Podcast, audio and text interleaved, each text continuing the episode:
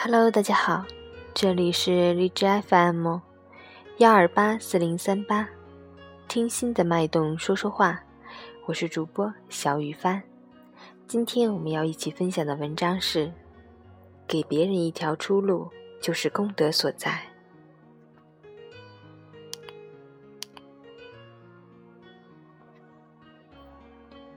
黄昏，寺庙里静悄悄的。香炉里烟雾弥漫，僧人们正在吃晚饭。一个男人悄悄地溜进了寺庙，来到功德箱前面。白天，男人曾来过一次，他看到很多人往功德箱里放钱。看看四周没有人，男人便将功德箱放下，从里面往外倒钱。在一边。小沙弥和师傅看了个一清二楚。小沙弥说：“师傅，有人偷钱。”师傅说：“我知道。”小沙弥说：“我们去把他抓住。”师傅说：“不用。”小沙弥急了：“师傅，为什么呀？他偷了我们的钱，他是小偷。”师傅说：“他不是小偷，那不是我们的钱。”那怎么不是我们的钱呢？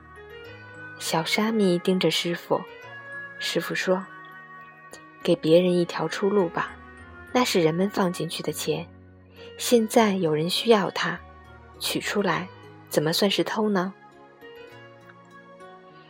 小和尚听了默默无语，他眼睁睁看着男人将功德箱里的钱取走。等男人一走，小沙弥就跑到功德箱前面。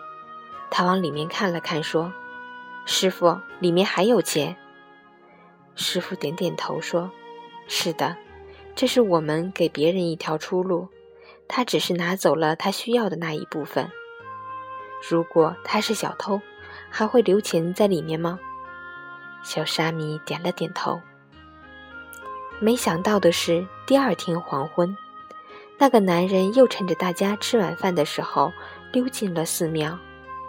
他来到功德箱前面，看看四周没有人，又将功德箱放下取钱。这一次，小沙弥和师傅依然看了个一清二楚。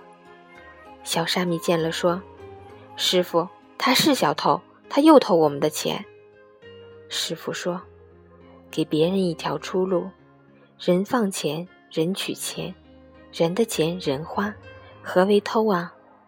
昨天他取走一部分，因为不够，再取走一部分，有何不可？小沙弥非常生气，可不敢发作，只好眼睁睁看着男人取走功德箱里的钱。等男人一走，小沙弥就跑到功德箱前面，他往里面看了看，发现里面还有钱，心想：男人总算不太坏，便作罢。此后，男人再也没有来寺庙。一年之后，男人再次踏进寺庙。男人来的时候不是黄昏，而是上午。男人进了大殿，拜了佛，来到功德箱前面。他打开皮包，掏出厚厚的一沓钱，塞进了功德箱。旁边的人都张大了嘴巴，这男人也太慷慨了。小沙弥看到这一幕，忍不住走上前去，问男人为何这么大方。男人提到了一年前的事，他说，自己那时候走投无路，非常需要钱，看到功德箱里的钱就打起了歪主意。功德箱里的钱让他绝处逢生，现在他的日子好了，他就来加倍奉还。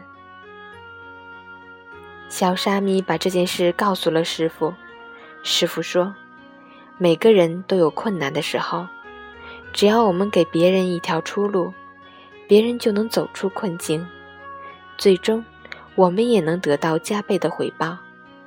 功德箱，那是人们的功德箱，也是我们的功德箱啊。”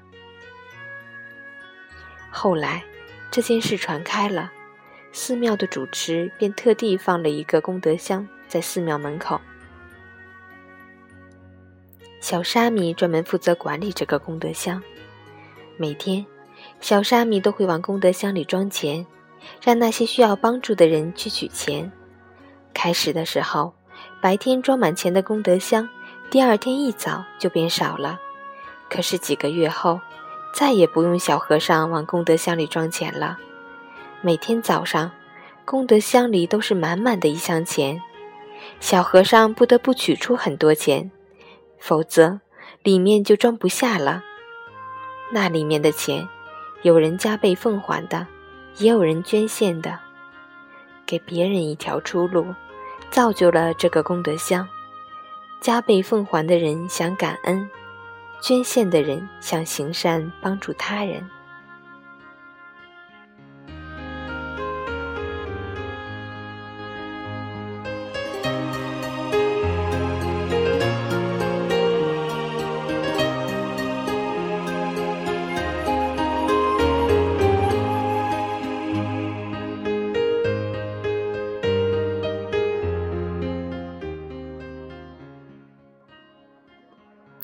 的确，生活中很多时候，我们都需要给别人一条出路。我是小雨帆，希望你能喜欢。